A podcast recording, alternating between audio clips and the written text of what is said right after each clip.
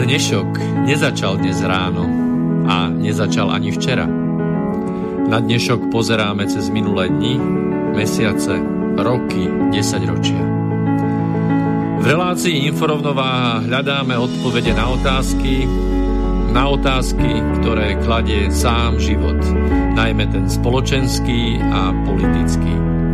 Dnešok totiž naozaj nezačal dnes ráno. Je pokračovaním včerajška, predvčerajška, baj udalostí spred 50, 80, 100 a viac rokov.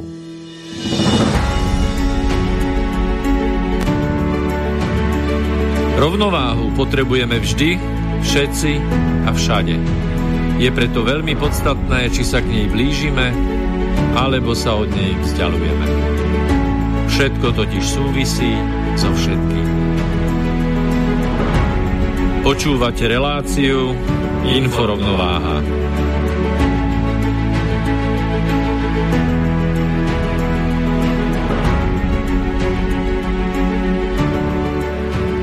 Osemdesiat osem. Také je číslo dnešnej relácie. Týmto samozrejme srdečne pozdravujeme všetkým, všetkých tých, ktorým toto číslo prekáža. Samozrejme eh, prokurátora Honca a všetkých jemu podobných. Je mi to veľmi ľúto, aj keby sme mali akokoľvek snahu, číslu 88 ako číslu, ktoré nasleduje po čísle 87 sa vyhnúť zatiaľ stále ešte nedá. Takisto ako sa nedalo vyhnúť číslu 14 ani iným vysokozávadovým číslam, ktoré mimochodom snáď 95% našich životov nič vážne nepredstavovali, ale posledných pár percent našich životov predstavujú mimoriadne dôležité, e, samozrejme domýšľané, e, nepredstaviteľné, hrozostrašné veci. Tak, príjemne dobrý večer, vážené poslucháčky a vážení poslucháči. Energia strachu, tak sme nazvali dnešnú reláciu a vôbec nie náhodou. Príjemný dobrý večer z mojej strany a e, dalo by sa číslo 88 preskočiť a to by sme museli mať strach. No a to nemáme. A keďže sa bavíme o strachu, tak, tak začneme hneď z hurta. Emócie strachu sídlia v tzv. amygdale, jednou z vývojovo najstarších častí mozgu. Uchováva pamäťové stopy spojené s emocionálnymi zážitkami. Ovplyvňuje správanie pri strachu, a jej výstupné dráhy smerujú hlavne do centier autonómnych funkcií v mozgovom kmeni. Reakcie na podnety spojené hlavne s nepríjemnou udalosťou sú veľmi pohotové a predbiehajú reakcie rozumové. To tiež vysvetľuje, prečo sa v prípade strachu správame mnohokrát iracionálne, čiže nerozumne. Áno, keď zvyčky počujeme hukot padajúcej tehly, tak sa neuhneme o pol metra ďalej, ale inštinktívne si prikrývame hlavu, ako by nás tie ruky mali zachrániť. Je to inštinkt. Tak, no a teraz keď sa, keď sa chceme zamyslieť trošku na tou energiou strachu, aj keď ono sa to tak zdá, že e, my sa nechceme nezvrtať v strachu ako takom, pretože na čo e, myslíme, na čo upozorňujeme, to sa potom aj deje, takže presný opak by sme mali robiť, ale na to, aby sme sa zorientovali vlastne, že čoho je možné sa prípadne tu báť, alebo či už to máme prekuknuté všetko, tak e, e, budeme sa venovať, venovať tomu, že rozoberieme trošku tú skladačku našu svetovú.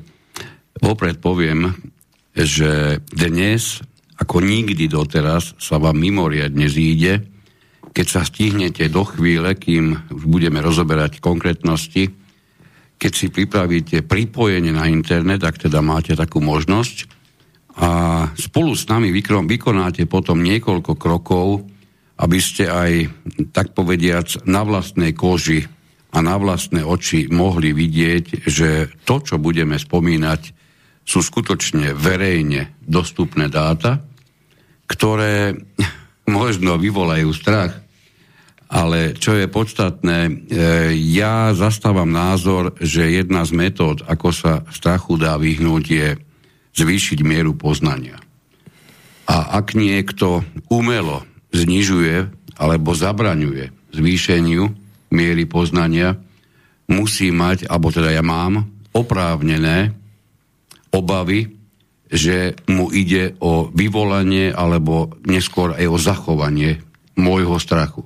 A kto by mal, prosím ťa, tu na Zemi záujem vyvolávať strach? E, ono, ono v prvom e, nie je potrebné v tejto fáze ešte rozoberať, kto by mohol mať záujem.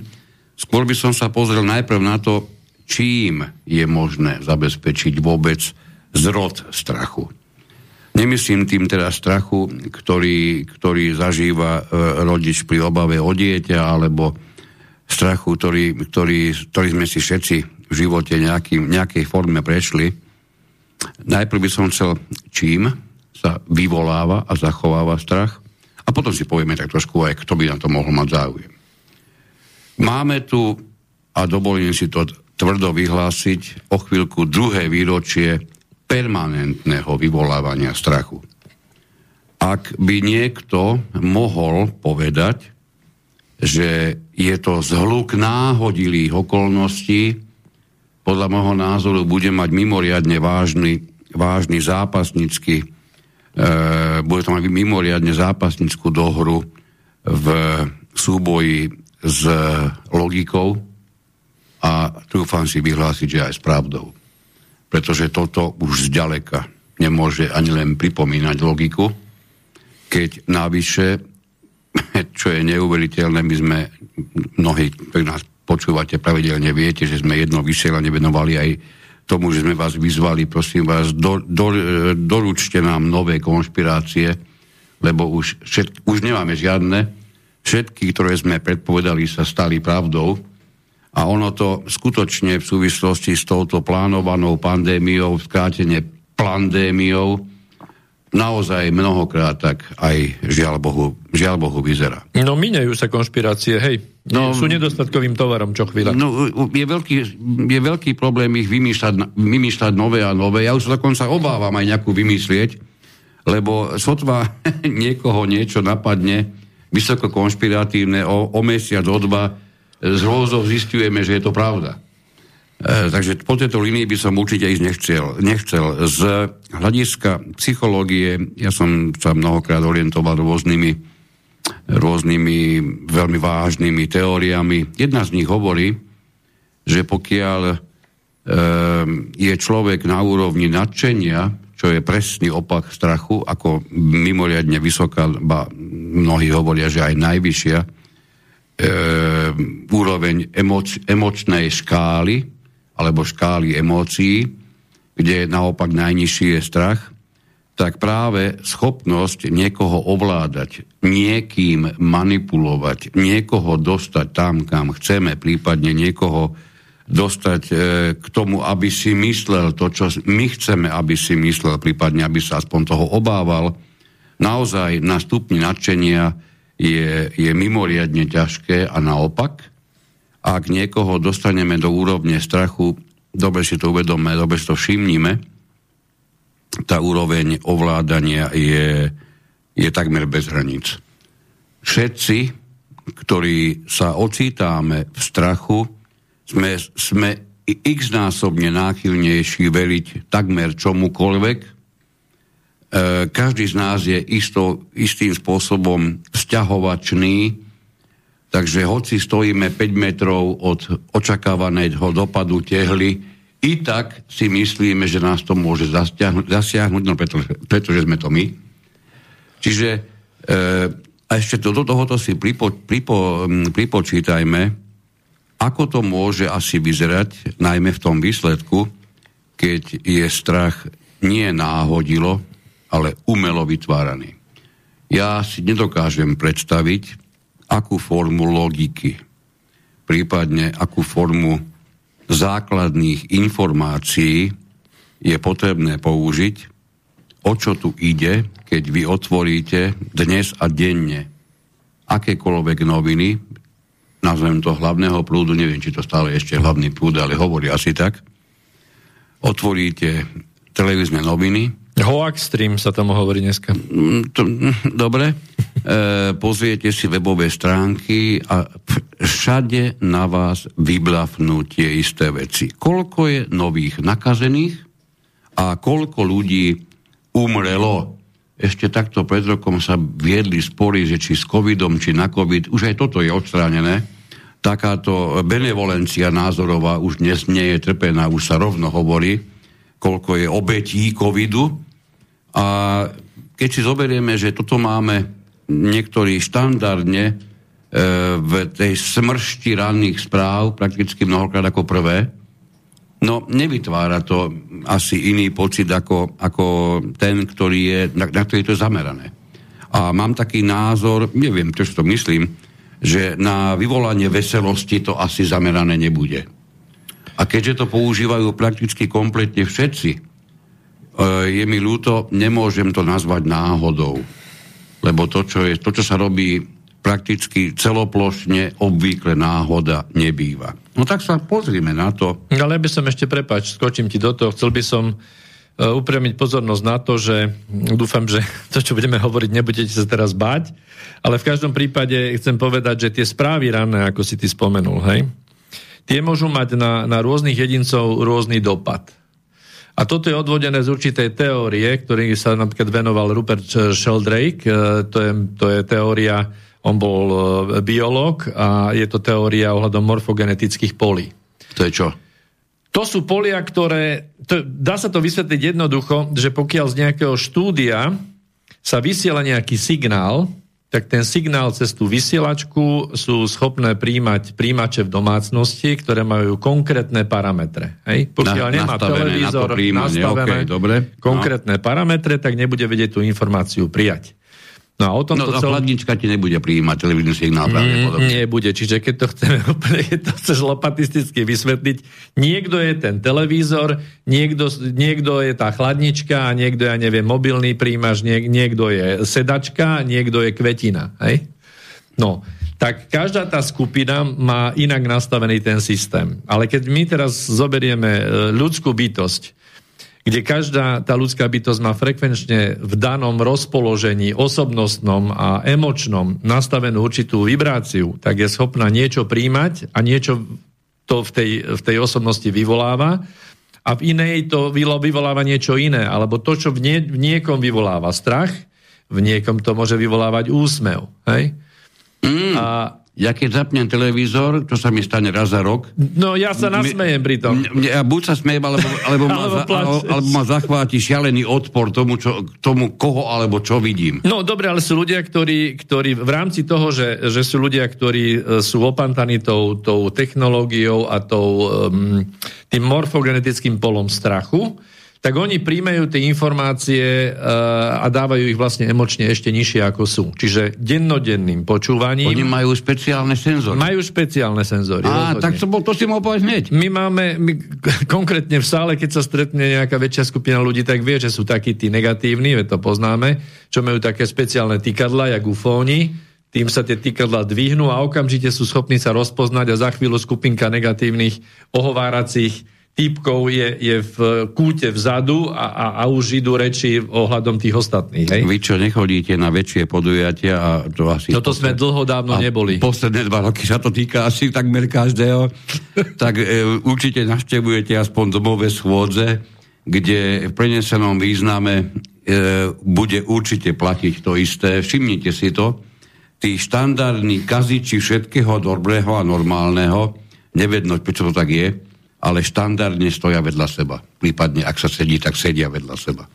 No a táto teória, ešte k tomu poviem, tá hovorí o tom, že jeden dobre naladený človek, to znamená s takými vyššími vibráciami, taký, ktorý sa teší zo života, e, ja viem, dnes je ťažké nájsť niečo, z čoho by ste sa mohli tešiť, ale hlavne by ste sa mohli tešiť sami zo seba. E, v prvom rade, hej? lebo e, trošku nám, trošku nám tie tie, tí organizátori e, túto života na Zemi, o ktorých budeme za chvíľu hovoriť, sa nám trošku pokúsili skomplikovať nejaké vyhliadky, skomplikovať nejakú vidinu budúcnosti, respektíve oni ju majú jasnú, len my nejak sa s ňou nevieme asi stotožniť, o tom to budeme hovoriť, ale v každom prípade hovorí sa, že jeden pozitívne naladený jedinec je schopný v rámci týchto výskumov ovplyvniť cez to morfogenetické pole, dajme tomu 100, 100 poviem to tak, nasratejších ľudí, hej, čiže, alebo zneutralizovať.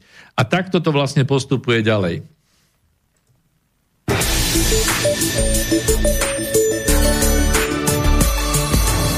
Ak chceš vyjadriť svoj názor, napíš na studiozavináč slobodnyvysielac.sk Slobodný vysielač, váš rodinný spoločník.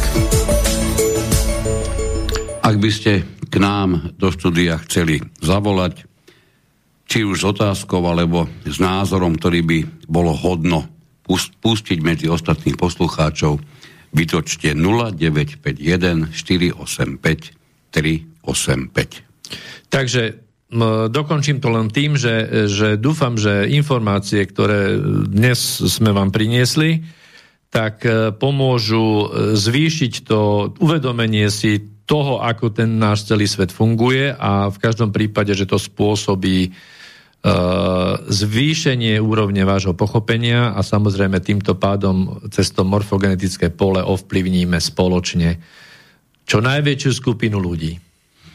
No, on totiž to mm, je, je pre nás dvoch určite, ale ja dúfam, predpokladám a verím, že aj pre vás je veľmi ťažké uveriť, že všetko, čo sa okolo nás deje, je nejakým zhlukom náhod a, a nejakých okolností, ktoré sa nedali, nedali predvídať. Nie?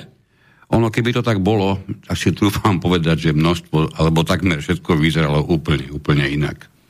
Pre mňa to nesie všetky prvky organizovaného diania a potom, čo budeme hovoriť o chvíľu, ja som si takmer istý, že k podobnému systému alebo spôsobu nazerania, ak ho nepríjmete celý, tak sa k nemu budete aj vy približovať, pretože to, čo vám budeme hovoriť, vás tomu jednoznačne musí priamo navigovať. Aby sme okolo toho dlho nechodili. Spýtam sa, čo sa vám vybaví, keď, e, keď počujete pojem megakorporácie? Pre niekoho možno, neviem,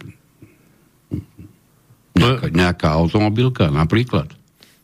Pre niekoho iného to môže byť nejaký, ja neviem, výrobca počítačov. Ja neviem, čo sa ešte môže pod týmto pojmom prejaviť.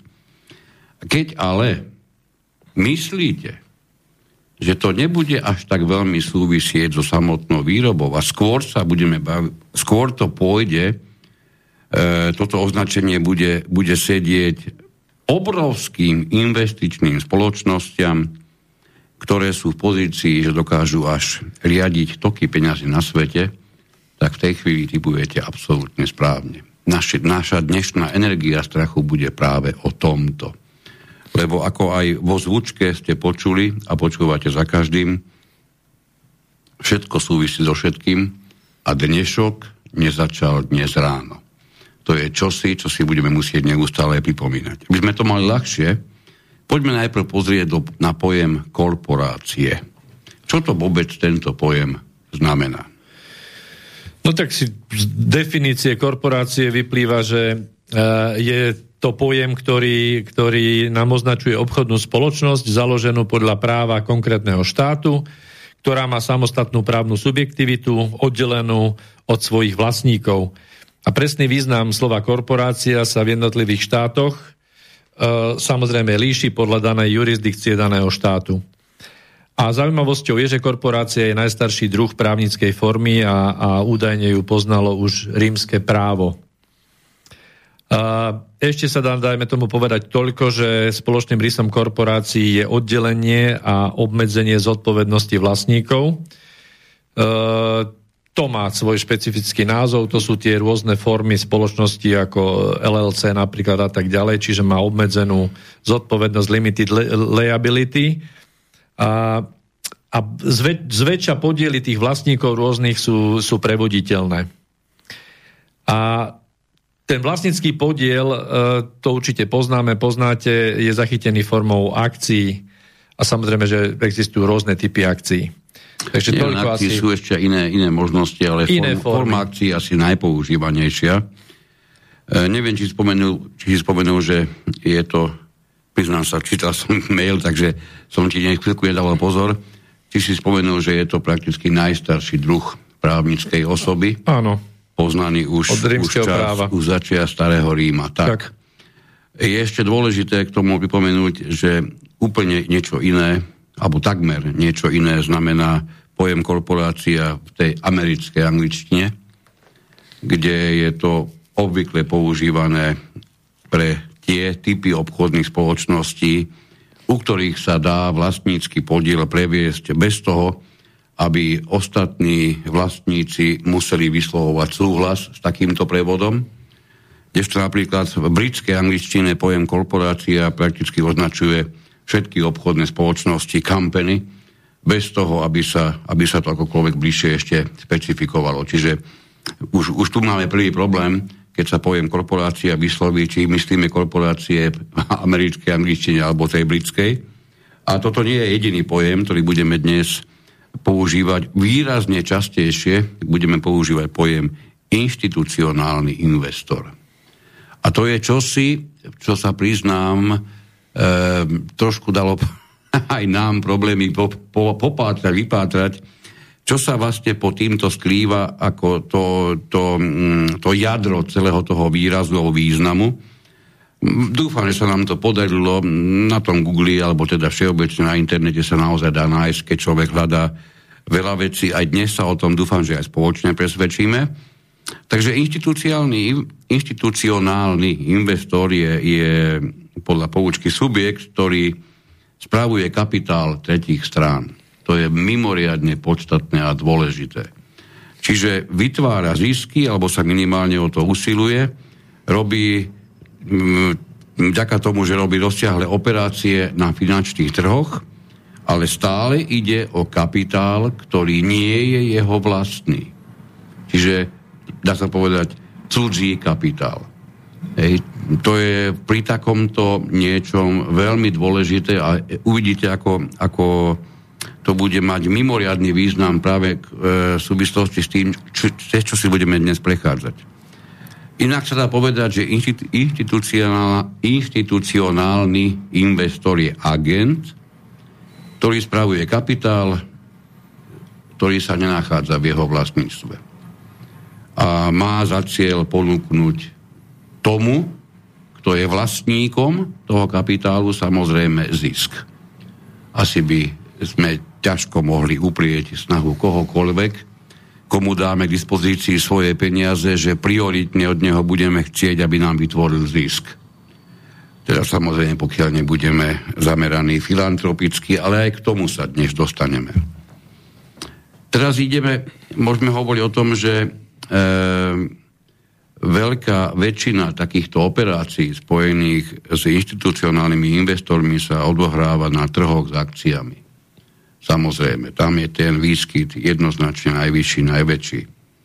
A keďže sa bavíme o obrovských jednak objemoch peňazí, bavíme sa o obrovských korporáciách, firmách, spoločnostiach, inštitúciách, tak sa zároveň budeme baviť aj o tom, že tieto môžu mať veľmi významný vplyv na čokoľvek, čo súvisí s finančným trhom, vrátane samotnej ceny obchodovaných akcií, prípadne papierov, je to úplne jedno, aké, aké, aké obchody môže ísť. E, v porovnaní alebo v, um, iný ako inštitucionálny investor, ešte je tzv. retail investor, čiže môžeme povedať, že individuálny investor, Koncový zákazník. Áno, ktorý, ktorý mm, obvykle nedisponuje takými, takým rozsahom znalostí, ako je to práve v prípade veľkého, veľkého celku, ktorým obvykle inštitucionálny investor býva. Už o chvíľu budete počuť, aké, aké sú rôzne takéto formy, ale hlavne aj, aj konkrétne firmy a bude z toho jasné, že naozaj veľakrát ide o mega, mega obrovské firmy No a samozrejme, že aj samotná, samotná, e, samotný rozsah vykonávaných transakcií je v prípade inštitucionálnych investorov úplne, úplne kde si inde. No, čiže ja by som kľudne teraz vyšiel s novým slovom, e, že by som premenoval tie megakorporácie, lebo už hovoríme mega, mega, mega. Tak ich premenujeme na Terra korporácie, keď Ježiš, to takto to, postupuje. E, to tak, keď ne, už keď niekto veľmi s ťažkosťami chápe, čo je megakorporácia, tak pri pojme Terra korporácia sa Každý má, každý má niekoľko terabajtov už na svojom stole v nejakom, Aha, dobre. v nejakom disku. Aby sme si to mohli uľahčiť možno pre chápanie, ak si budete predstavovať pod pojmom inštitucionálny investor, napríklad investičné spoločnosti, akéhokoľvek veľkosti, akékoľvek rozsahu, banky, opäť akékoľvek veľké, alebo poisťovne budete, budete to chápať mimoriadne správne. A tým ale nechcem povedať, že, to sú, že to tým, týmto vymenovaním týchto troch možností celý ten diapazón je ukončený, on je oveľa väčší, ale pre naše chápanie dnešné by toto mohlo postačiť. To sú ešte rôzne uh, súkromné investičné spoločnosti, tak. rôzne investičné fondy, hedžové fondy uh, a tak ďalej, dôchodkové fondy, všetky, všetky tieto obrovské. No ale teraz, teraz, pokiaľ sa nám nepodarilo unúdiť poslucháčov týmito poučkami, tak teraz vlastne by sme mali tieto, tieto no, pojmy vložiť už do toho deja. Tak a teraz bude treba ak máte tu možnosť, tak si otvorte internetovú stránku a naťukajte si do bežného vyhľadávača Yahoo Finance, čiže IAHO, ako, ako slovičko, hej, jedno, to je budeme hľadať. IAHO. To vás ale dneska naťahujeme, čo? Finance, aby sme to povedali tak, ako sa to píše. Ak ste to naťukali, ak ste to stihli, tak vám nejaký, nejaký ten vyhľadávač ponúkol predpokladám, že rôzne možnosti, ale určite finance.jehu.com je na prvom mieste, kliknite si na to. Mala by sa vám otvoriť, mala by sa vám otvoriť stránka, kde máte vľavo úplne jasné jehu logo, pod tým logom ešte je pripísané finance, čiže finance. Ak máte toto pred sebou, tak ste na tej stránke správne. Je samozrejme celá v angličtine, ale o to tu dnes vôbec nepôjde. E, chceme totižto získať základný prehľad, kto je kto. Alebo možno presnejšie poviem, kto je za kým. A Pretože, kto má čo? No, až tak veľmi, že kto má čo, to ma až tak veľmi nezaujíma. No dobre. Pre mňa, pre mňa je kriticky dôležité, kto je za kým a pretože to, čo som povedal, čo tu máme dnes a denne, je ťažké považovať za náhodu. Takže poďme sa pozrieť, do akej miery by to mohlo byť niečím iným ako náhod, náhodou. Všetky tie informácie, ktoré budeme dnes spomínať, sú skutočne voľne dostupné na internete. Nič nepotrebujete eh, domýšľať, nič nepotrebujete niekde zháňať na pokutných e, čiernych stránkach internetu. Všetko je to dostupné a najmä z tohoto Jehu Finance, takže tam, tam si viete vyhľadať prakticky akúkoľvek spoločnosť, ktorá je, z, ktorej, akciami sa obchoduje na burze a čo je veľmi dôležité, viete sa dostať až do pozície, že máte znalosť, kto sú jednotliví držiteľia alebo akcionári jednotlivej firme, firmy. Len tak narýchlo poviem. Čo myslíte, keď poviem dva, dve firmy, poviem Pepsi Cola a Coca-Cola. Vytvoril sa vám pred sebou obraz absolútnej konkurencie, nezmieriteľného súboja dvoch totálne si konkurujúcich firiem, z ktorých každá používa svoje reklamy a propaguje samozrejme svoje výrobky. Každá z nich má, má veľkú históriu.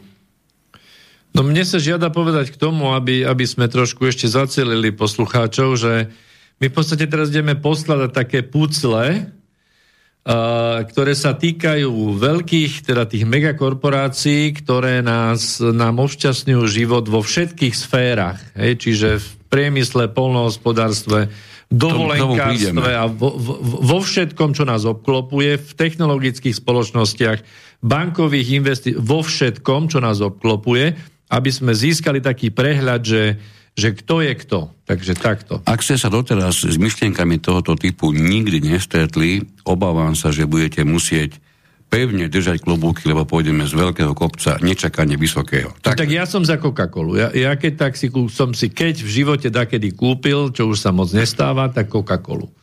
Bola mi ja taká som, Ja by som chcel toho machra vidieť, ktorému nalejem jeden a druhý nápoj, prípadne obidva budú rovnaké, aby mi učil, ktorý je ktorý z nich takých frajerov veľa nebude na svete, aj keď určité nuancy v chuti tam sú, mnoho majú tieto, tieto dve e, možno, že tieto dva základné produkty, možno, že pôvodné základné produkty oboch firiem spoločné, a, ale nemyslím tým to, že sú to nápoje. E, oni totiž to ani zďaleka nie sú konkurenčné.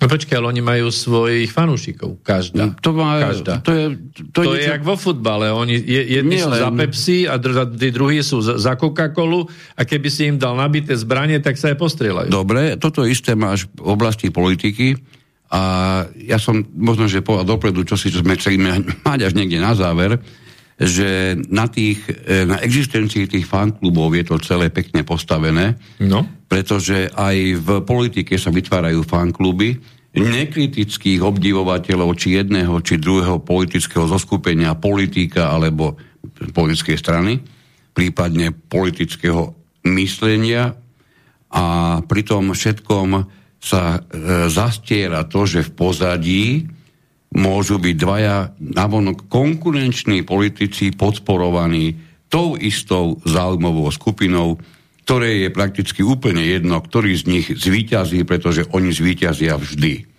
Toto isté sa dá bez problému hovoriť o Pepsi-Cole a Coca-Cole.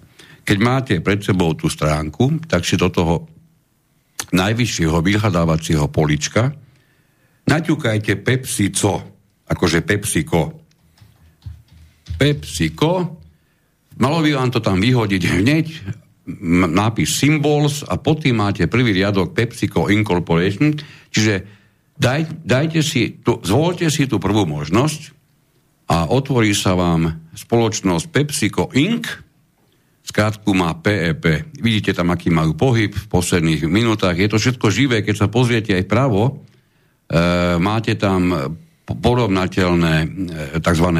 PEP, alebo keď niekto vyhľadáva Pepsi-Colu, tak často vyhľadáva, vidíte tam už tretia poradí, napríklad Coca-Cola, možno, že u vás je druhá, nemusíme to mať zobrazené rovnako.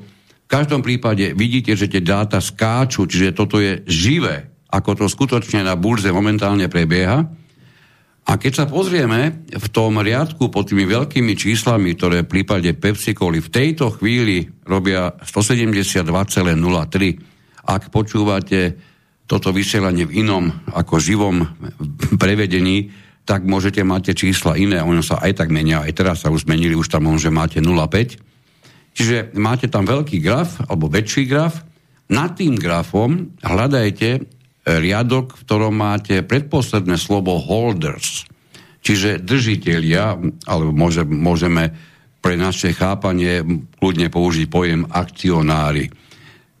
Kliknite na holders a otvorí sa vám jedna vec, ako vidíte, všetko sú to skutočne dostupné dáta, žiadne, žiadne zázraky netreba robiť. A no keby to fungovalo, tak sa otvorí aj mne a už sa mi to otvára. Tak, Dobre si prosím všimnite, e, na tej ľavej strane teraz, ako major holders máte, máte prakticky hlavných akcionárov. To druhé čísielko poradí, čiže 73,36 je percento akcií, ktoré sú v držaní tých inštitucionálnych investorov, ktorých sme spomínali, keď sme ich definovali. Ešte aby sme si to teda pre istotu ujasnili znanovo. Inštitucionálnym investorom môžu byť investičné spoločnosti, banky, poisťovne, proste aj veľké subjekty. Tak v prípade Pepsi-Coli ako company vidíte, že 73,36% je v držaní práve takýchto inštitúcií alebo inštitucionálnych investorov. Teraz sa môžeme pozrieť alebo sústrediť svoju pozornosť na najväčší z nich. To sa vám vyskytuje hneď v ďalšom e, medzititulku alebo, alebo nadpise, vy to tam vidíte, Top Institutional Holders. Ako prvý máte napísaný Vanguard Group. Ako druhý BlackRock. Ako tretí State Street Corporation. No a štvrté tam máme Bank of America Corporation. Nie náhodou vyslovujem tieto názvy, pretože budeme o chvíľku pozorovať, ako vyzerajú práve títo najväčší inštitucionálni investori, prípade iných spoločností, aby sme to nezdržovali už teraz klikaním po internete, kľudne si to klikovek prebehnete aj vy, môžeme sa sústrediť na to, že keď si naklikáte porovnateľným spôsobom Coca-Colu, tak zistíte, že 70,02% akcií v tomto ich prípade vlastní celkovo 3158 inštitucionálnych investorov. Aby som doplnil to číslo pri PepsiCole, to číslo máte posledné v poradí medzi tými major holders, čiže v tomto prípade to je v prípade PepsiColy 3405. Coca-Cola ich má 3158. A pozrime sa, kto je najväčší v prípade Coca-Coly. Čiže môžeme povedať kľudne prakticky najväčší investori. Je to Berkshire Hathaway, je to Vanguard Group, dobre si pamätáte, ten bol najväčší úplne ako čisto jeden v prípade Pepsi Coli. Čiže inak povedané, teraz to poviem do Slovenčiny. Vanguard Group je najväčší inštitucionálny investor spoločnosti Pepsi Cola a zároveň je druhým najväčším inštitucionálnym investorom spoločnosti Coca-Cola. Takže máme trošku bližšie k tomu hovoriť, že oni asi sotva medzi sebou silne konkurujú. A keď sa pozrieme, kto je tretí, v prípade Coca-Coly vyjde nám z toho BlackRock. Áno, ten istý BlackRock, ktorý je druhý najväčší v prípade Pepsi-Coly. Štvrtý v poradí v Coca-Cole je State Street Corporation. Ktorý je tretí v Pepsi-Cole. Ktorý je tretí v Pepsi-Cole. A teraz si to zhrnieme, aby sme to povedali viac slovensky. Zo prvej štvorice najpodstatnejších inštitucionálnych investorov spoločnosti Pepsi Cola a spoločnosti Coca-Cola z prvej stvorice sú traja totožní. Čiže ty mi chceš povedať, že Fero, Jožo a Mišo vlastnia Pepsi Colu? No, a invest, ten investujú Fero, do nej. No, do, jednoducho. A, a ten istý Fero, Jožo, Mišo zainvestoval aj do Coca-Coly. Áno, a vytvárajú, vytvárajú pro, e, dojem mimoriadnej konkurencie. No a toto nie je zďaleka jediná záležitosť, kde by sme sa vedeli zastaviť. Asi určite veľmi dobre viete, že ako Pepsi Cola, tak aj Coca-Cola nevyrába len nápoje, ale orientuje sa aj na, na jedla, balené jedla, že do tejto skupiny patrí obrovské množstvo menších značiek výrobcov, myslím tým menších porovnaní s Coca-Colou alebo Pepsi-Colou, Gatorade, môžeme vymenovať koľko len chceme, Sprite, ja neviem, čo až ako napadne, a to sme ešte stále len pri nápojoch. Máme množstvo, množstvo samozrejme jedál. Je to multimiliardový podnik. Keby, keby sme sa pozreli späť na, na Pepsi Colu, ak ju máte ešte otvorenú, tak len treba Vanguard je, ich akcie sú v tejto chvíli túto uvedené, lebo sú verejné, tak musia byť uvedené v hodnote e, 18 miliard 311 tisíc 311 miliónov 388 tisíc dolárov. Hej. To, je, to je 18 miliardový obchod v prípade jedného z inštitucionálnych investorov. Porovnateľné čísla by sme samozrejme našli v iných spoločnostiach. Poďme sa pozrieť na, na porovnateľné spoločnosti, ako je Pepsi Cola a Coca-Cola. U nás menej známy, Mondelez, ale určite ho poznáte minimálne ako niekoho, kto to dnes vlastní Figaro. bývalé Figaro. Uh-huh. E, je to zaujímavé, tam je takýchto inštitucionálnych investorov viac ako 70%, to je pomerne dosť často vyskytujúce číslo, viac ako 70%. No a najväčší, najväčší z nich je PepsiCo. Taká zaujímavostka, hej? E, keby sme išli na Unilever, čo je takisto velikánsky, porovnateľný hráč na trhu, e, tak tam je najväčším inštitucionálnym investorom BlackRock. Ten istý BlackRock, ktorý je, ktorý je druhý najväčší v Pepsi-Cole a tretí najväčší v Coca-Cole. Čiže tu prichádzame k takému malému uh, poznaniu, že tu už sa nám to začalo vo firme Mendele, Mondelez vrstviť, že tam už je vlastne PepsiCo, Áno. Uh, inštitucionálny investor, kto, ale PepsiCo vlastní, vlastne, vlastnia Vanguard a BlackRock hlavne, čo sme zistili v tom prvom, prvom zistení. Takže tu sa nám už vlastne navrstvujú do tej pyramídy tí, tie vlastnícke štruktúry. Ne? No, na toto som chcel upozorniť neskôr, lebo toto je, toto je ten, ten tá nadstavba pri tomto celom chápaní. No ale tu už to tu Chcel už by som najprv vládnuť ten základný stupeň, lebo Hej. už s ním m, m, viem, že nie, nie je ľahké e, to takto zobrať, ako to je naozaj uvedené. Len tak narýchlo v prípade Mondeles, e, neuvedal som to správne, e, tam som chcel povedať nie, že najväčší, ale jeden z týchto inštitúcio, inštitucionálnych investorov je samotné PepsiCo. Najväčším je Vanguard, takisto ako no. v prípade Pepsi-Coli. A druhý najväčší je BlackRock, čo je opäť totožné s Pepsi-Colou. Tretím najväčším investorom je State Street Corporation, opäť totálne totálne totožné s Pepsi-Colou. A až štvrtý je odlišný Wellington Management Group LLP, to, čo si hovoril, kde je teda e, zvýraznené už názve, že je tam e, obmedzená no, teraz mi to vypadlo a, nes, a nespomeniem si. Čo si mal na mysli? Tá tú skrátku je LLP.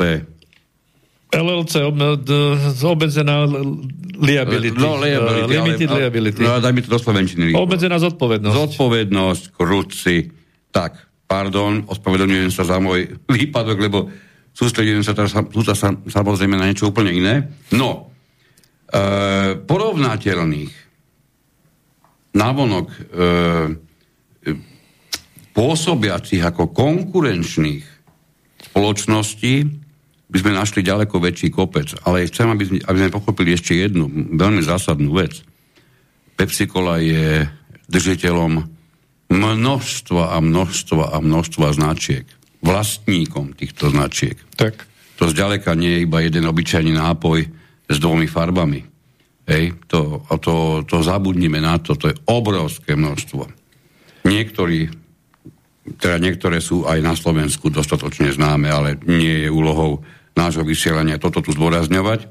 Poďme sa pozrieť. To je, to je taká, tá, existuje taká mapka, to ste určite sa s ňou stretli, mapka E, spoločnosti, takých, takých pavučín, tých značiek, že ktoré patria pod, pod ktorú nejakú väčšiu značku. Tak Pepsi Cola, Áno, alebo PepsiCo tak. je jedna z nich, ktorá má pod sebou obrovské množstvo no, ďalších značiek. môžeme hovoriť, kľudne, kľudne môžeme hovoriť, že v oblasti balených potravín sú tieto štyri, ktoré som tu spomenul, čiže Pepsi Cola, Coca-Cola, Unilever, alebo Unilever a Mondelez, absolútne najväčšie štyri. A ešte prípadne Nestle. E, Nestle samozrejme, áno, Hej. takisto. Isté, že áno. No, takže... Tak tieto by, tieto by dokázali pokryť e, obrovskú väčšinu celých všetkých výrobkov, s ktorými sa stretávame aj my v podobe balených potravín. A Juro, Fero a, a Mišo sú majiteľmi... Každý z nich majú svoje prsty, tak to poviem. Uh-huh. A človek by si povedal, no veď dobre, veď tak majú v úmysle zaoberať sa nápojmi, prípadne možno balenými potravinami. Ja súhlasím, veď na tom ešte nič významného nemusí byť keď investujeme aj do konkurencie, ako investori si tým pádom prakticky zabezpečujeme ziskovosť. V prípade, že by jeden z tých našich koní zlyhával, lebo keď, pokiaľ môžem ísť na závodisko a natypovať na všetky kone, všetkých šesť, ktorých beží napríklad nejaký ten dostih, a všetkých šesť sú, sú vlastne moje kone? Nemusia byť moje, ale ja som si na každý z nich stavil hmm. tak je 100% isté, že vyhrám. Ja nemôžem prehrať. Iná otázka je len to, že aká je výška tej výhry.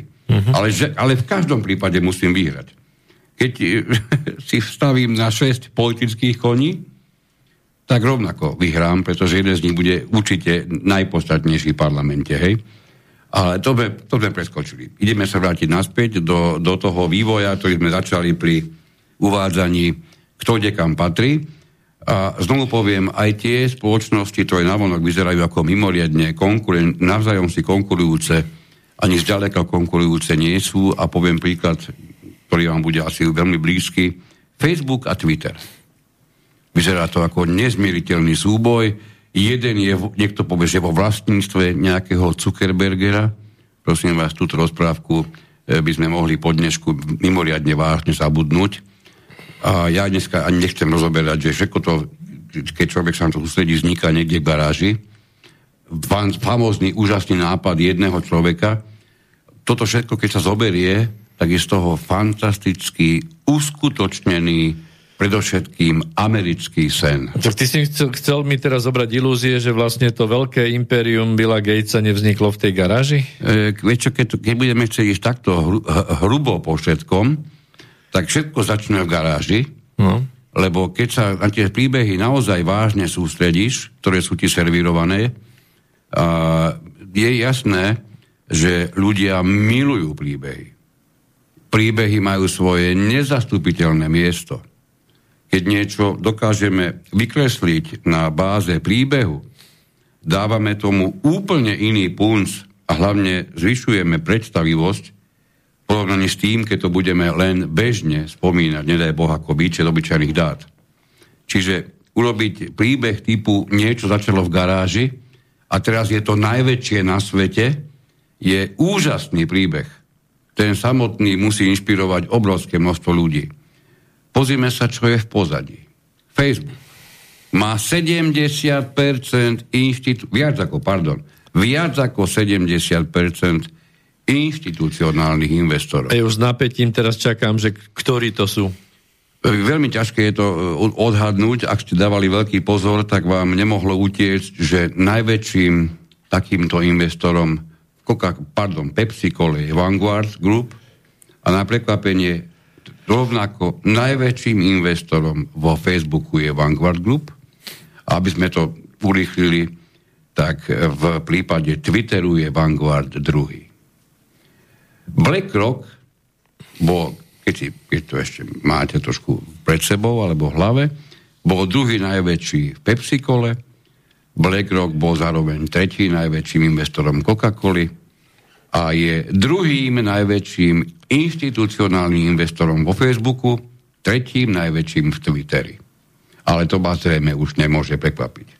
State Street, Street eh, Corporation, tretí to najväčší investor, stále opakujeme, inštitucionálny investor v spoločnosti Pepsi-Cola, je zároveň štvrtý najväčší vo Facebooku, alebo Facebooku a štvrtý najväčší investor Twitteru. No dobre, takže keď, keď sme boli teraz v balených potravinách a teraz sme skočili do sociálnych sietí, Áno. tak môžeme jednoducho povedať, že náhodou Vanguard a BlackRock a State Street Corporation náhodou ich zaujali tieto dve oblasti a teda v oblasti balených potravín majú teda monopol a v oblasti sociálnych sietí takisto majú monopol. Dobre tomu rozumiem? Mm, nechcem to nazývať monopolom. Oni sú sú hráči, ktorí sa možno, že pre niekoho prekvapujúco, možno pre niekoho menej vyskytujú všade. Uh-huh. Čiže to sú tí, ktorí stávkujú alebo vsádzajú na v jednom a tom istom dostihu na všetky kone. Ja som teraz v, v strachu, hej, lebo aj o strachu dneska hovoríme, v strachu som, som teraz vysurfoval Vineu, že či to nenájdem Vanguard a BlackRock, um, nie. Vinea zrejme nebude natoľko veľká, aby bola Vineu, poviem už, keď sme tu, lebo je to zaujímavosť pre no. našich e, poslucháčov, že Vinea ako značka bola odkúpená Kofolou Áno. a Kofolu vlastní uh, majiteľom tej skupiny je Etos, uh, je to grécka rodina Samaras, čiže majoritný vlastník Kofoli je, je grécka rodina. Isté, ale jedna vec je majoritný vlastník alebo všeobecne vlastník a trošku iné niečo je byť najväčším investorom. Isté. Ja toto chcem sústrediť pozornosť na invest, investorov, lebo ono ten vlastník, keď nemá, nemá čo, s čím by pracoval alebo v podobe investícií, tak je vlastníkom tej garáže, ktorá mu je tak potrebná ako mŕtvemu 4 kabaty možno niekedy. Takže je nech mi je to odpustené, tú, tú veľmi podstatnú úlohu v tých firmách vždy hrali. Investori. Aj, aj, aj budú hrať investori. Investori hra, hrajú tú hudbu, tak. E, áno, tvrdia muziku, rozhodujú tak. v podstate o tom, kam sa to bude hýbať a tak ďalej. Vypočujú si možno pána Zuckerberga, a potom aj tak urobí to, čo budú chcieť, teda tí majoritní. No pokiaľ budú platiť, tak určite. No. Tak, e, matka Google je alfabet. Asi ste to počuli, Google nie je v hierarchii ten, ktorý je, je držiteľom, ale alfabet. V prípade alfabetu najväčším inštitucionálnym investorom je prekvapujúco Vanguard. Vanguard. Druhým najväčším je BlackRock. A štvrtým Struett Street Corporation. Apple má viac, pardon, ešte Alphabet má viac ako 66% inštitucionálnych investorov, v prípade Apple je to 59%, najväčší z nich Vanguard, druhý BlackRock, tretí Berkshire Hathaway a štvrtý uh, State Street Corporation. Microsoft má skoro takmer 72% inštitucionálnych investorov, najväčší Vanguard, druhý BlackRock, tretí State Street Corporation a štvrtý FMR LLC. Takže akokoľvek na to budeme pozerať, aj z tohoto vám výjde, že Apple a Microsoft sú stvorené na absolútnu konkurenciu, keďže investovali do obidvoch z nich totožné investičné spoločnosti. A toto môžeme urobiť, tento rozbor, ktorý sme si spravili teraz na rýchlo, môžeme urobiť prakticky v akejkoľvek oblasti života, to si začal už hovoriť chvíľu, a príde, prídeme k tomu istému. Všetko, čo na svete má vysokú hodnotu, do všetkého investovali tieto spoločnosti. Nie je ich také veľké množstvo. A môžeme si hovoriť, kdekoľvek sa začneme, kdekoľvek skončíme, poďme cez IBM, poďme k Dellu, poďme k ťažiarským spoločnostiam, nech to je BHP, nech to je Rio Tinto, nech sú to ropné rafinérie, rôzne spoločnosti, ktoré sa zaoberajú polnohospodárstvom, či je to Bayer alebo jej dcera Monsanto, či sú to textilné spoločnosti, poznáme Louis alebo Levis, máme radi texasky niektoré, alebo Rifle, ako dokonca hovoríme. Či je to, či je to uh, naftárske. naftárske, Exxon, Chevron, Shell, tabakový priemysel, Philip Morris, Imperial Tobacco, úplne jedno, kde začneme, môžeme ísť cez akéko, prakticky akékoľvek automobilky, môžeme ísť k výrobcom zbraní, môžeme, môžeme ísť k obchod, cez obchodné domy, veľké reťazce, môžeme ísť dokonca cez spoločnosti, ktoré poznáme pod názvom Visa, hej, Visa Card, Mastercard, kade čo možné, môžeme ísť cez rôzne no. poisťovne, banky, telefónne spoločnosti, siete reštaurácií, napríklad McDonald's, môžeme ísť na kozmetické výrobky celé šírky, a všade, všade, všade nájdeme. Vo výsledku investičných investorov, ktorých, ako ste už zachytili, niekedy je 30%, niekedy je 50%, ale obvykle ich je okolo 70%. Býva ich niekoľko, obvykle niekoľko stoviek, ba až tisícok pri takýchto veľkých spoločnostiach, ale prakticky sa nemôže, takmer sa nemôže stať, kľudne si to vyskúšajte na akékoľvek filme chcete, máte tu Jehu Financial, takže viete to tam doťukať, ten názov a viete si to otvoriť, sú to všetko verejne dostupné informácie. Čiže za každým zistíte, nech otvoríte takmer čokoľvek, nájdete Vanguard, nájdete BlackRock, nájdete Berkshire Hathaway, nájdete State Street Corporation. Otázka znie, prečo asi? Tak, Máme jednu časť za sebou, po, po prestávke, ktorú by som navrhol teraz si dať, aby sa ľudia trošku aj z, z, zmobilizovali do druhej časti, kde budeme tiež potrebovať priklincované klobúky. Tak si dajme jednu pesničku na 4 minúty 15, pozerám, že to vychádza a po nej, pardon, nie, toto je 2 minúty 41 a po nej sa budeme počuť znovu.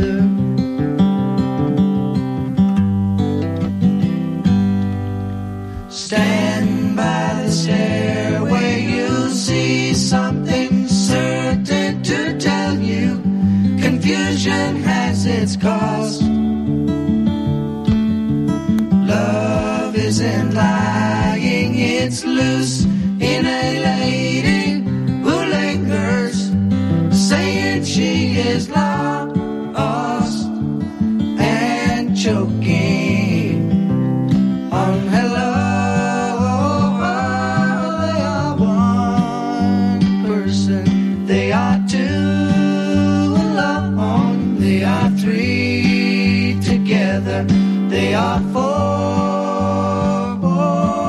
each other.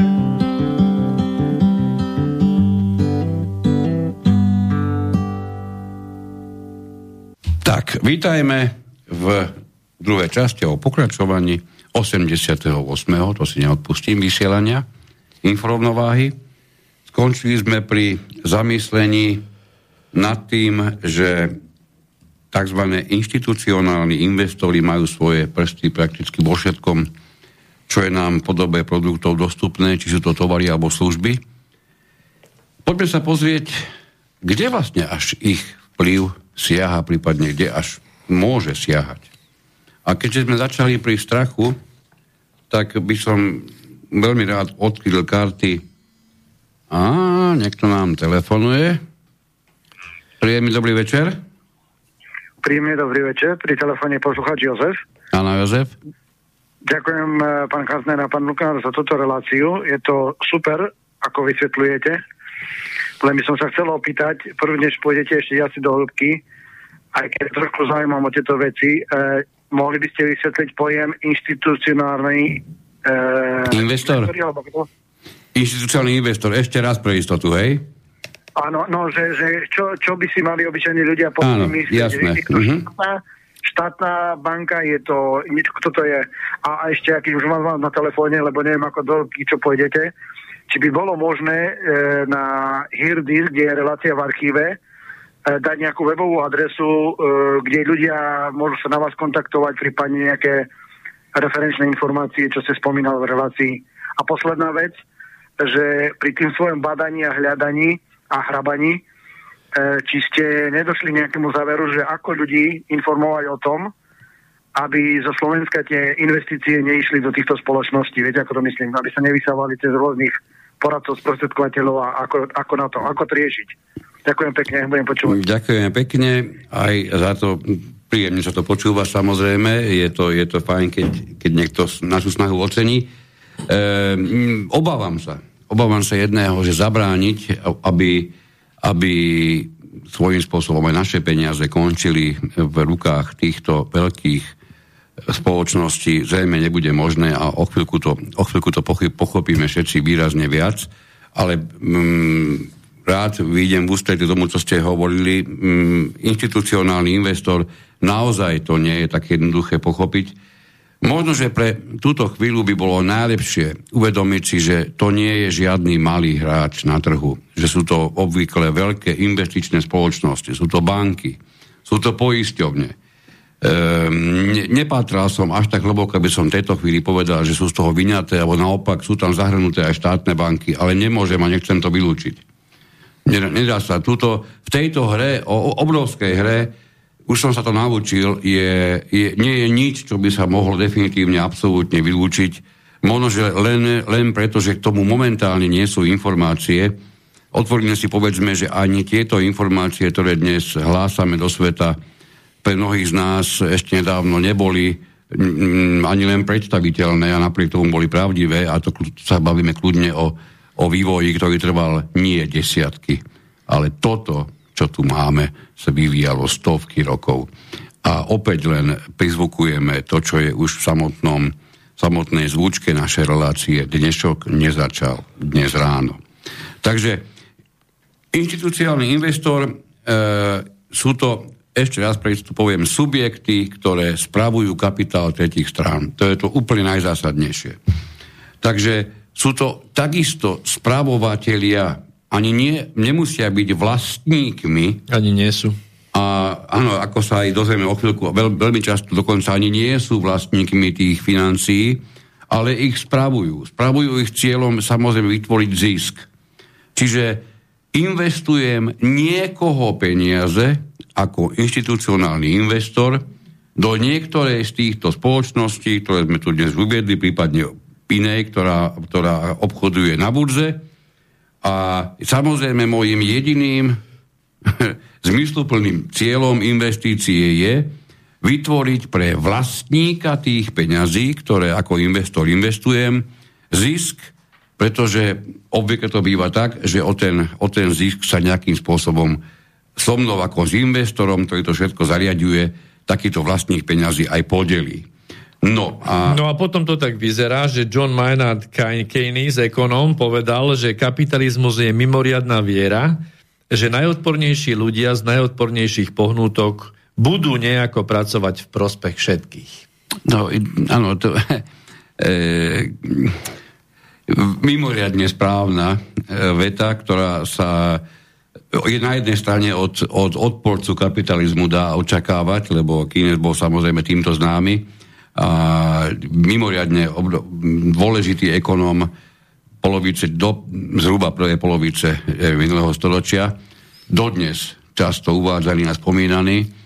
A myslím si, že v tomto, čo si prečítal, je, je vyslovené úplne všetko, čo súvisí aj s tým, čo dnes vysielame. Slovo odporca, keď, keď, keď vyslovíš, tak okamžite to je zase tá hra na šachovnici bielých a čiernych. Odporca a priaznivec. A celý čas, ako to aj iste chápete a cítite z týchto dát, ktoré sme tu dali, Pepsi Cola, Coca-Cola, to je na tej šachovnici, v ktorej pozadí je aj tak majiteľ šachovnice, a k tomu sa budeme dopracovávať postupne, tak je tam stále ten čierny a biely a súboj medzi nimi, ktorý je teda navonok vedený, hej, samozrejme. No, aj po... s tými fanúškovskými skupinami. Pozornosť sa sústreduje na hru týchto dvoch tak. figúr, alebo dvoch farieb figúr, alebo figúr vo dvoch farbách, aby som to úplne presne, a pritom sa zabúda, že podstatná je na tej celej hre je, je vlastníctvo a podstatné je vlastníctvo tej šachovnice, aby sme to čo najvýstižnejšie mohli povedať. Čiže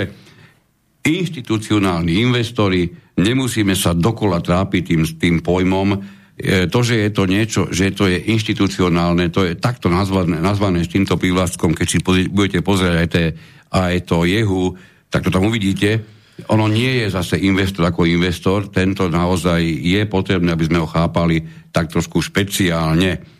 No a teraz ale poďme späť e, k tomu, dúfam, že som to vysvetlil dosť dobre, to, to by mohlo tak sú to, sú to profesionálne e, organizácie, ktoré sa zaoberajú tradingom, tradingom na finančných zisku. trhoch. To oni je celé. Sa, oni sa zaoberajú vytvorením zisku. Prepáč, dovol mi, dovol mi to tvrdiť. No hej, na finančných trhoch. Tak. Vytváraním no, zisku jasný. na finančných trhoch robia to profesionálne so svojimi profesionálnymi, vyškolenými tradermi. Inak povedané, daj, dajte 100 miliónov a uzavrieme zmluvu, že vytvoríme pre vás zisk 10 miliónov nových do nejakého času. Príklad hovorím. Sice možno trapný, ale použiteľný. Tak, takže sme pri strachu a otázka je veľmi podstatná. Kam až siaha vplyv týchto investičných celkov, týchto inštitucionálnych investorov. No tak sa pozrime. Nemusíme sa toho naťahovať, pretože aj Pfizer ako company alebo ako spoločnosť niekto aj do nej investuje. Spoločnosť Pfizer má 67,5% inštitucionálnych investorov, ktorých mená vás určite prekvapia, lebo ste čakali čokoľvek, ale toto určite nie. Prvý poradí je Vanguard Group, druhý je BlackRock, tretí State Street Corporation, štvrtý Capital World Invest, Investors. No ja môžem pokračovať modernou, inštitucionálnych je tam viac ako 62%, prekvapivo Vanguard Group, BlackRock, State Street Corporation. Dru- ako druhý, tretí a no. piatý v poradí najväčší investor vo, v moderne. Johnson Johnson je absolútne odlišná záležitosť. E, institucionálnych investorov je tam 69,92%. Všetko sú to údaje z dnešného dňa, to sa môže už zajtra zmeniť samozrejme. A najväčší z nich, nečakanie Vanguard Group, druhý BlackRock, tretí State Street Corporation, štvrtý Geode Capital Management. Predpokladám, dúfam a verím, že váš pohľad na všetko, čo nám tu dnes a denne vyvoláva strach, by po týchto pár slovách mohol byť tak trošku, aspoň tak trošku odlišný. Pretože ak ste doteraz nikde nezachytili vzájomne si konkurujúcu Modernu a Pfizera, teraz vidíte, prečo to tak nie je. Lebo to nikto z nich nepotrebuje. Okrem iného. Lenže toto ešte zďaleka my nie sme pri, skoro som povedal, že jadre problému, lebo to nie je jadro problému, to je jadro existencie. Aj tieto, inšti, aj tieto, tieto institucionálne investorské celky sú vlastnené holders, akcionármi alebo držiteľmi a teraz sa prosím vás podržte. Oni vlastnia tie svoje akcie navzájom. Inak povedané, vytvorili obrovskú sieť, vytvorili, zabezpečili si tým mimoriadne veľký vplyv a získali obrovskú moc. No čiže jednoducho... Väčšie štandardom býva, že väčšie investičné spoločnosti vlastnia menšie investi- investičné spoločnosti.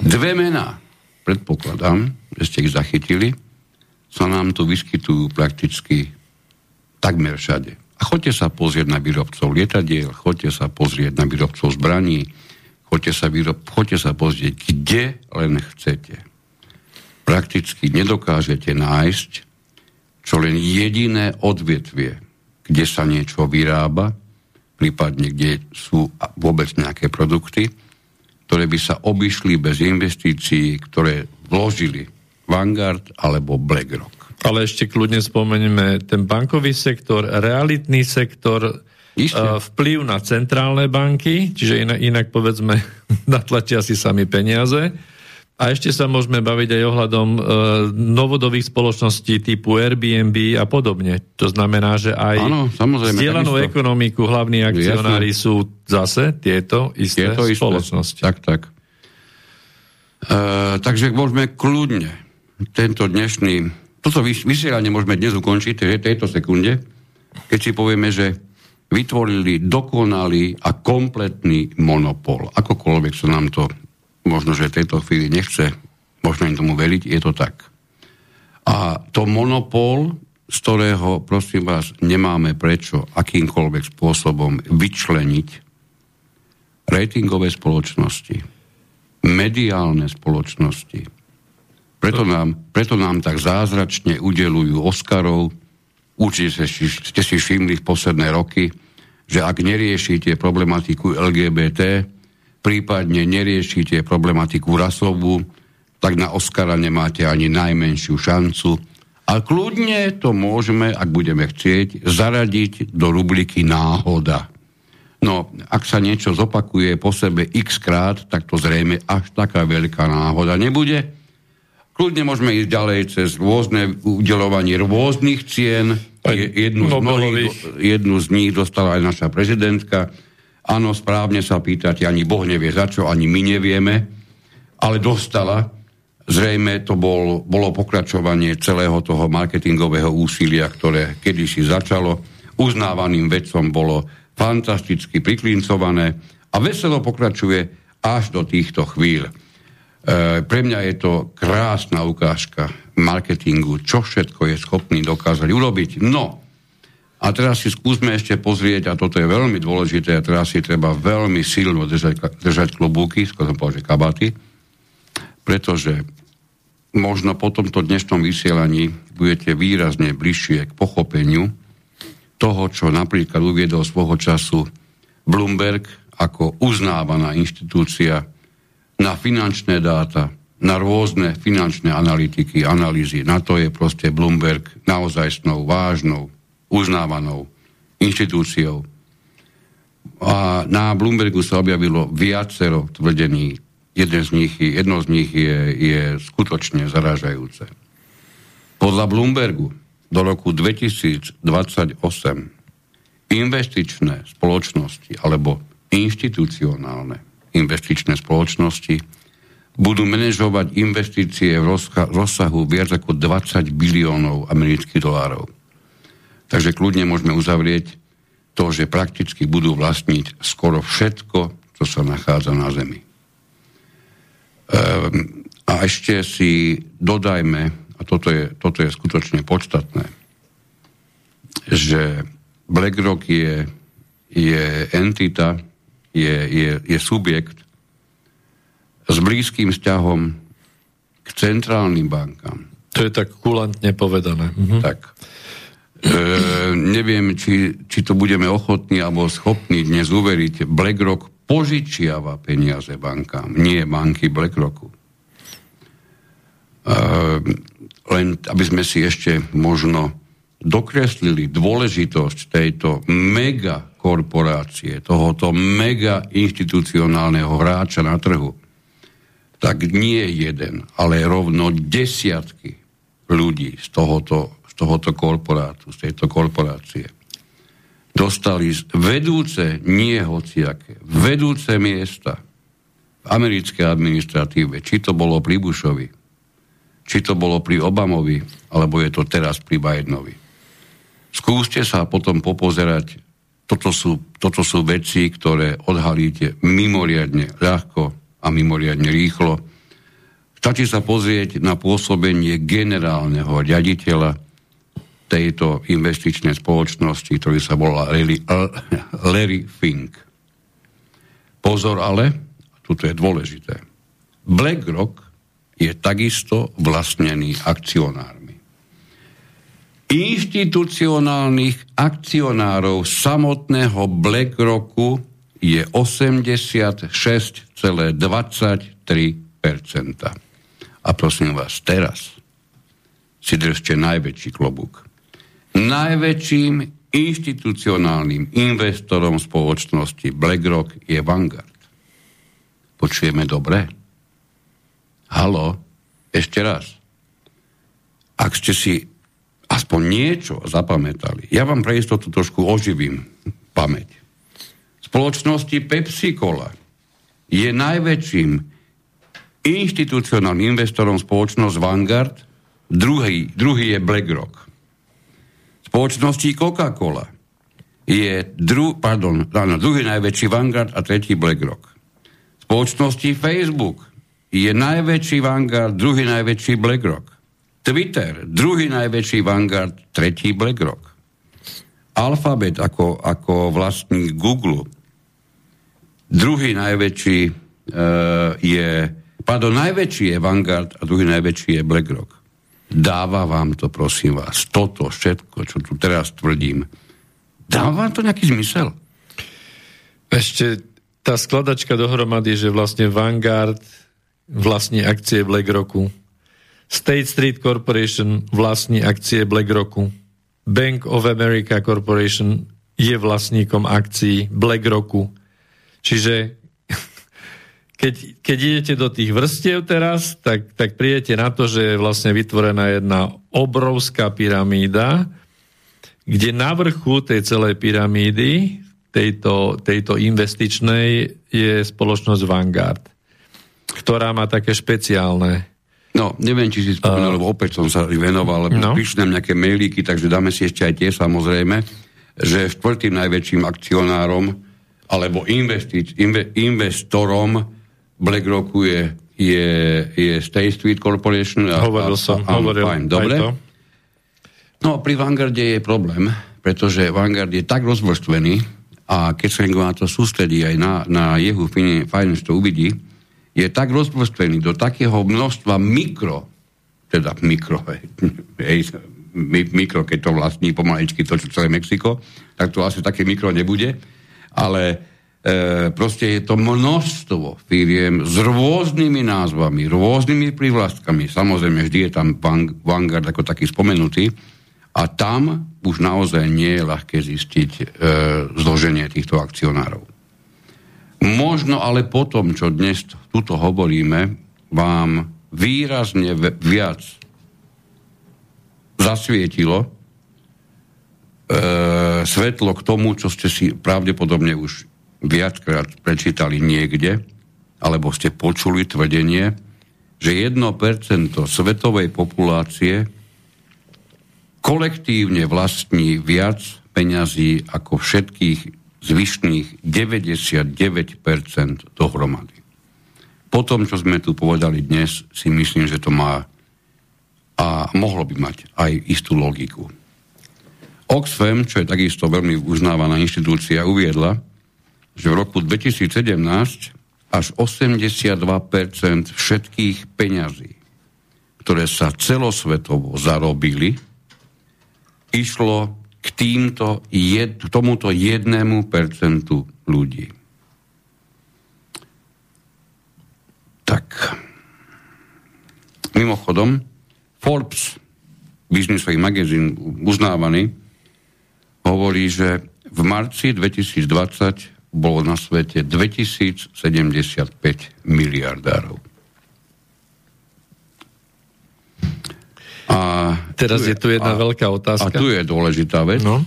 že Oxfam k tomu tvrdí, že dve tretiny z nich svoj majetok získali dedičstvom alebo vďaka pôsobeniu rôznych monopolov.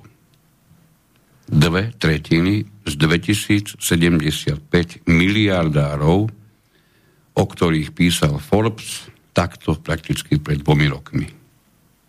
No, ja chcem teraz ešte upriamiť pozornosť na to, že či či Forbes, alebo či Bloomberg, alebo rôzne tieto mediálne, alebo tieto najväčšie agentúry, ako sú AP, a podobne Reuters, hej, vlastnia zase tieto isté korporácie, nebudem ich už menovať.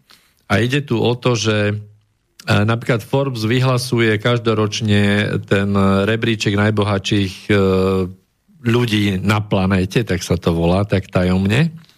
A teraz sa skúsme zamyslieť, že, že či sa tu na tom, v tomto rebríčku objavujú tí, ktorí sú naozaj vlastníkmi toho vanguardu, ktorí sú nevypátrateľní v rámci tých štruktúr, lebo k týmto sa neviete dostať vôbec.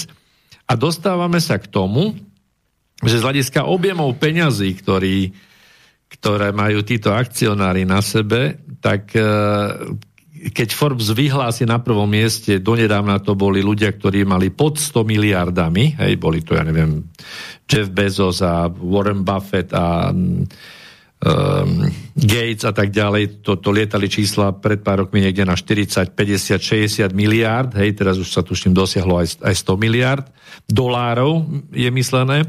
Hej, tak toto sú títo, ktorí sú zviditeľení Forbesom, to sú presne len tí uh, ako ich mám nazvať, to sú tí miliardári, to sú tí miliardári, ktorí sú osvetlení tými Áno. reflektormi Áno. médií, to, to je obslužná vrstva miliardárov, ktorá má na starosti e, v rámci sveta riešiť nejakú agendu. Hej? Ale títo sú vlastnení z pozadia tými, ktorí vlastne aj ten Forbes, hej? A, a to je presne BlackRock, Vanguard a State Street Corporation a tak ďalej Čiže, čiže táto skupina miliardárov, ktorú máme na očiach, tí vlastne prekrývajú a zakrývajú tých vl- naozajstných svojich vlastníkov. A je známe, že treba aj Gatesová rodina, alebo Buffett, alebo Sorosová rodina, to sú všetko e, samozrejme bohaté, mimoriadne vplyvné rody, ktoré sú ale známe tým, že, že sú v tej úlohe obslužného personálu v rámci riešenia celosvetových problémov v určitej oblasti. Ne? Nechcel by som mať možno až tak dôrazný pojem obslužný ako skôr viditeľný, pretože na rozdiel od tých, ktorí sa neobjavujú na obálke vy, vy príjmajú a vykonávajú agendu, ktorá sa napríklad e, stanovuje vo Svetovom ekonomickom fóre v Davose každý rok. Hej? Neviem. Sú ešte dve veci, ktoré je potrebné v tejto súvislosti spomenúť a možno, že až teraz tým, ktorí, ktorí nás počúvajú pozorne, definitívne e, sa rozsvieti pomyselné červené svetlo, pretože tieto Vanguard je, je, bez, bez, je, je to jednoducho asi nespochybniteľné v rukách najbohatších rodín na svete. Toto, toto bude zrejme nespochybniteľné a je nespochybniteľné na tom aj to, že e, od týchto rodín sa tieto megamajetky prakticky nikdy nepohli inde. Inak, inak povedané, e, od momentu, kedy tieto rodiny týmito majetkami disponovali, veď neraz ide o rôzne kráľovské línie.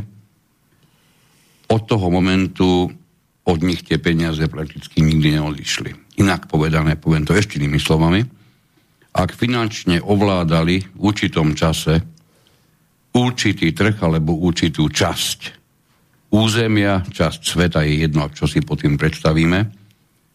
Ja sa neviem baviť z dojmu, že takúto situáciu, takúto úlohu nikdy v živote nemohli opustiť. Ani ju neopustili. To, že bola pre nás neviditeľná alebo nespozorovateľná, neznamená, že neexistovala. Je to niečo ako s tými vírusmi, čo o nich počúvame dennodenne. To, že ich nevidíme, neznamená, že neexistujú. Hej? No, tak. E,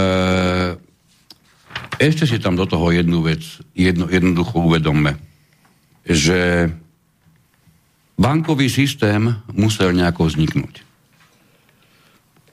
A už sme sa raz bankového systému naši, našom vysielaní dotkýňali, určite k nemu ešte prídeme viacnásobne. Jedno špeciálne vysielanie, vysielanie sme venovali aj e,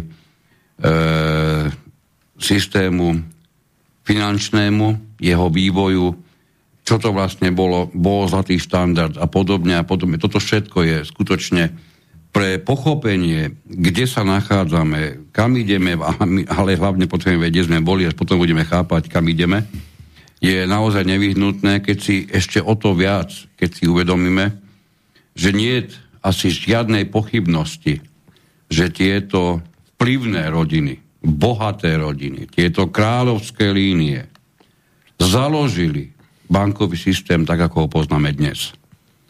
Že a je nespochybniteľné, že mm, majú svoj vplyv v každom jednom priemyselnom odvetví na svete. Dokonca e, zrejme bude spochybniteľné aj to, že tieto priemyselné odvetvia zakladali. Dokonca sa tvrdí, že stoja aj napríklad aj za založením OSN ako, ako entity ako takej. Dnes sa tieto rodiny pred, eh, pred svetom ako keby skryli a používajú tomu investičnú spoločnosť, ako je Vanguard. Nie je jediná, ale zrejme asi bude najväčšia. Um, vieme, že Vanguard má najväčších akcionárov v podobe súkromných fondov a neziskových organizácií. A tieto sú vlastnené týmito rodinami. Kľudne si povedzme aspoň názvy niekoľkých z nich, veď viete to dopátrať, viete sa pozrieť, viete, kam to chodí spať, viete, čo to je. Kľudne si povedzme názvy ako, ako napríklad JP Morgan Chase. Foundation, povedzme si Rockefeller Foundation, povedzme si Bush Foundation, Rothschild Foundation. To všetko sú entity, ktoré na svete sú môžete pátrať. Všetci máme možnosť pátrať a znovu poviem, najkrajšie informácie sú tie, ktoré sa, ktorých sa viete, ku ktorým sa viete dostať úplne štandardným vyhľadávaním na internete. A tu je, tu, tuto je podstatná, podstata veci. Mimoriadne podstata veci. Neziskovky, tie ich neziskové organizácie, dokonca mnohé z nich čisto filantropické, je, ich postavenie je pre nás veľmi ťažko pochopiteľné, pretože u, ni, u nás sa o tomto dobre si to, poz, dobre si to všimne, neve, nevedú sa žiadne disputy, toto sa nikde neobjavilo. S výnimkou niekoľkých videí, zopár článkov, e, v, nie hlavno, hlavného prúdu, sa s tým prakticky nestretnete. Ale asi nebudeme ďaleko od pravdy, keď budeme súhlasiť s tvrdením typu, že práve tieto neziskovky týchto bohatých rodín spájajú podnikateľskú komunitu a politikov s médiami. Alebo všetky tieto komodity, alebo tieto tri zložky spájajú dohromady. Je to okrem iného samozrejme aj nie malý stred záujmov, pretože e, vlastniť prípade vplývať na médiá, ktoré majú písať o politike, ktorú rovnako ovplyvňujem, tak to je veľmi vážny stred záujmov. Nemusíme chodiť ďaleko. Vieme, kto vlastní náš denník, jeden, z, jeden z dôležitých denníkov a vieme, že zároveň tá istá filantropicky naladená osoba ovplyvňuje politické dianie. Nedá sa vám to ako vážny stred záujmov, pretože mňa áno. A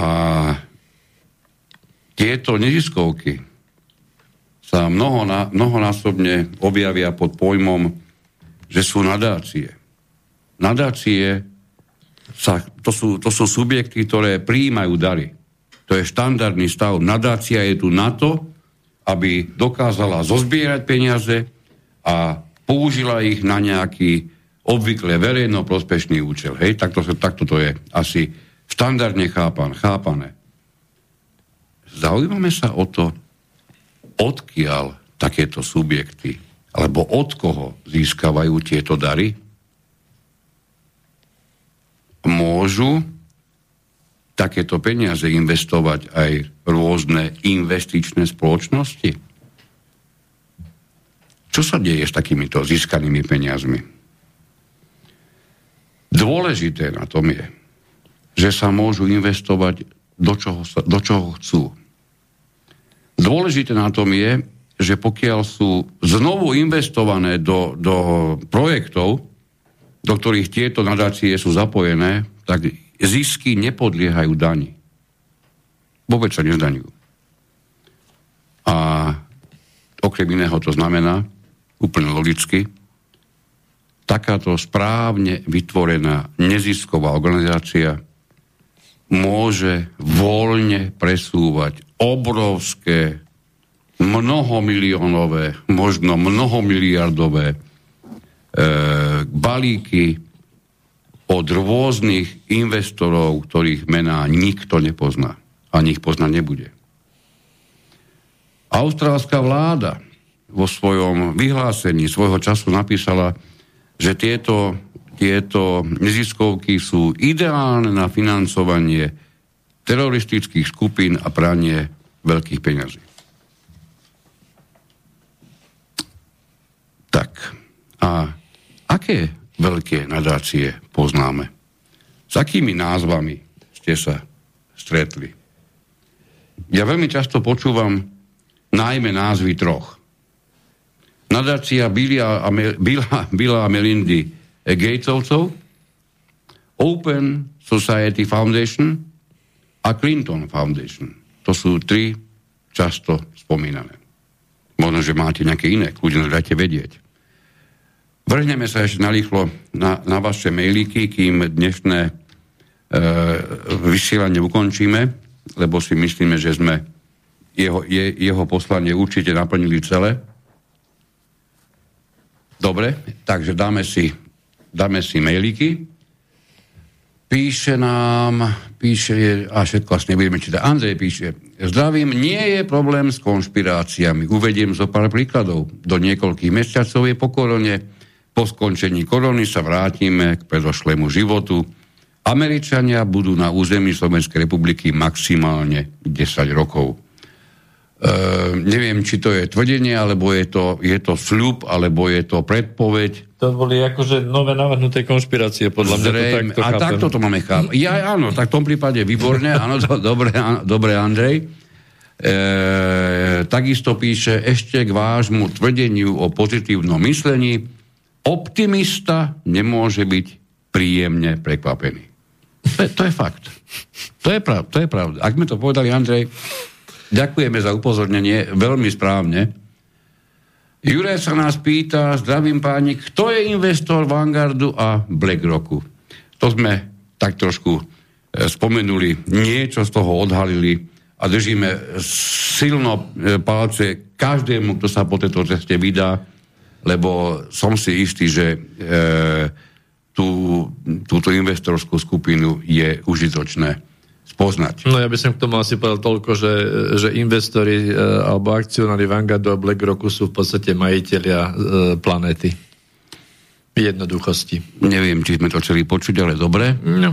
E, Andrej do tretice. Dnešnú reláciu ste nemali nazvať, že o strachu, ale o zhnusení a depresii.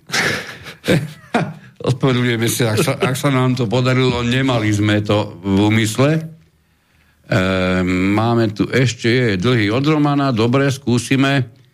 Prajem príjemný večer. V dnešnej relácii sa venujete niečomu, čo môžeme nazvať riadenie kapitalizácie ľudskej činnosti v liberálnom kapitalizme alebo po slovensky zhodnocovanie cudzej práce všetko si dovolujúceho príživníctva.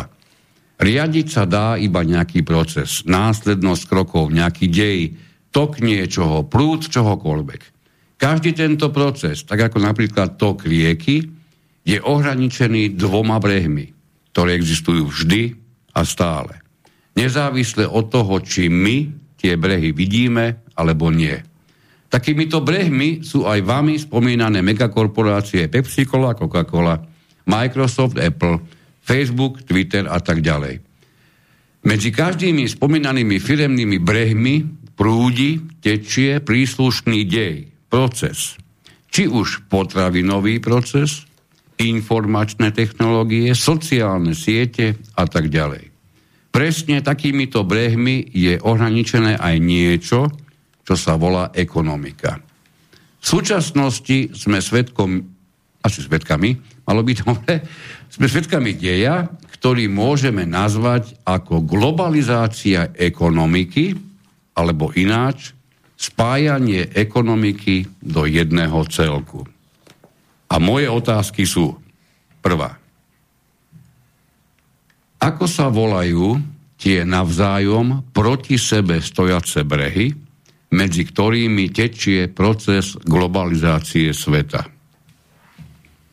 vidím, vidím Petra, že je, že je pripravený na velikánsku odpoveď. Odložíme. Druhá otázka je, ako sa volajú dva tzv.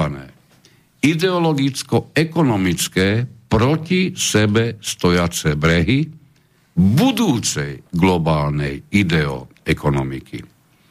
Tak teraz si nám zapiekol hlavu Roman, toto, toto neviem, či my tu teraz v tejto chvíli dáme ako odpovede, E, jednak preto, že žiaľ, prišlo to dosť neskoro. Škoda, že o niečo skôr, mohli by sa, tu, mohli by sa tomu možno aj trošku venovať, ale ja priznám bez nejakého vážneho mučenia, že princíp dvoch stojacích brehov mi je naprosto jasný a známy. E,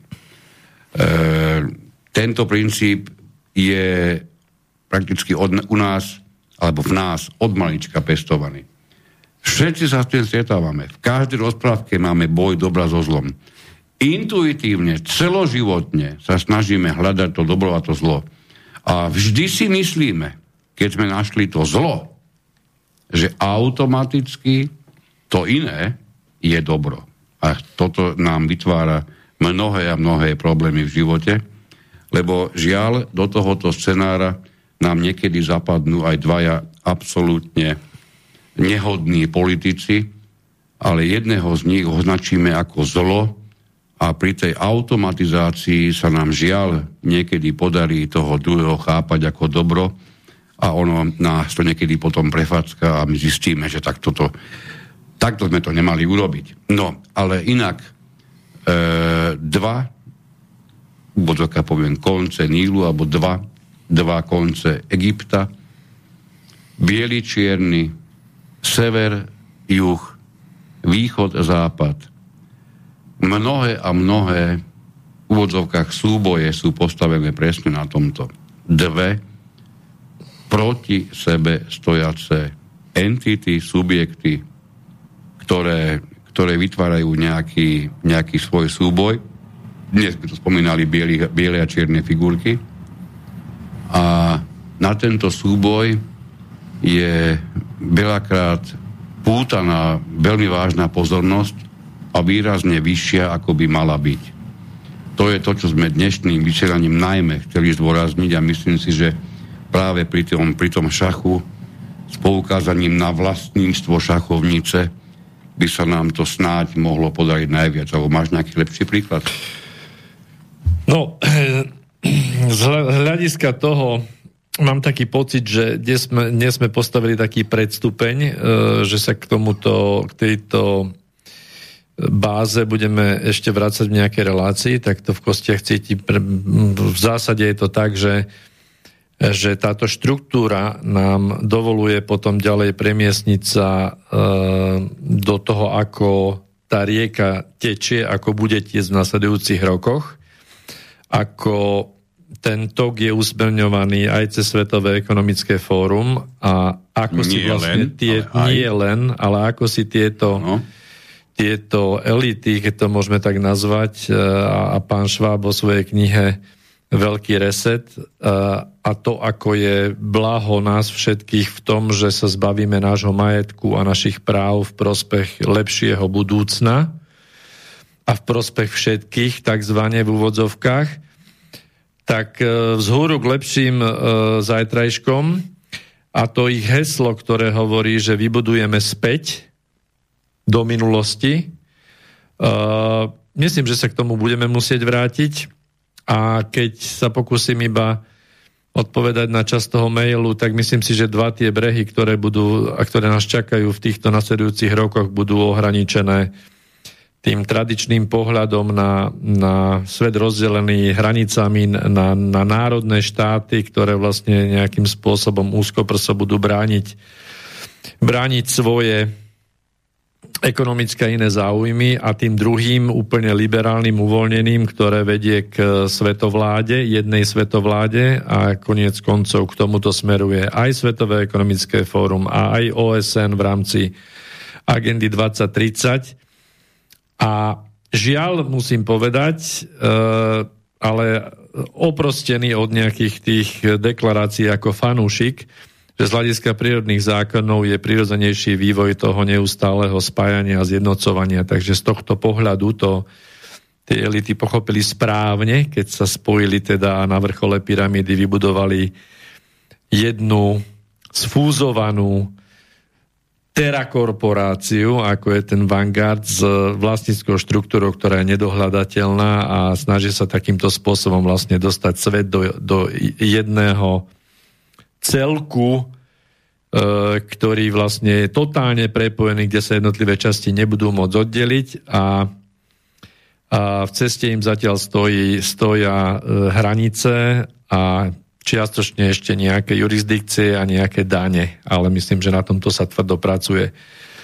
Takže k tomuto, k tejto nadstavbe, že čo vyplýva z toho, z týchto vlastnických štruktúr, že, že Vanguard vlastní vlastne planetu, tak z toho vyplýva tá celá agenda a samozrejme z toho vyplýva aj tá, tá agenda strachu, ktorá momentálne tieto dva roky bola živená cez pandémiu. Toľko za mňa a myslím, že určite sa k tomuto budeme musieť vrátiť a rozviesť to odtiaľ to ďalej. To, takže to je za mňa všetko dnes večer. Áno, už aj, už aj tie maily, čo sme dostali na našu druhú adresu, tu sme ani neohlásili, tomu jasne nasvedčujú. Ďakujeme všetkým, ktorí nám píšete. Je, je veľmi významné od vás dostávať tie informácie a otvorene priznám, že aj to dnešné vysielanie prakticky vyšlo vyšlo z toho, čo ste nám uvádzali, takže určite ďakujeme pekne. Naša, naša adresa teda nie je táto vysielači, je info alebo pardon, redakcia zavináč inforovnováha.sk Čiže kľudne, kedykoľvek, čokoľvek, čo považujete za zmysluplné, nám posielajte. Najmä chceme poďakovať Jurajovi, ktorý nás zásobuje obrovským množstvom informácií. Ďakujeme pekne. Ďakujem e, Petrovi Luknárovi za, za dnešnú m, výbornú debatu. Príjemný dobrý večer všetkým ešte. A od mikrofónu sa vám s vami na dnes, na dva týždne lúči Miroslav Kantner. Do počutia. Táto relácia vznikla za podpory dobrovoľných príspevkov našich poslucháčov. I ty sa k ním môžeš pridať. Viac informácií nájdeš na www.slobodnyvysielac.sk Ďakujeme.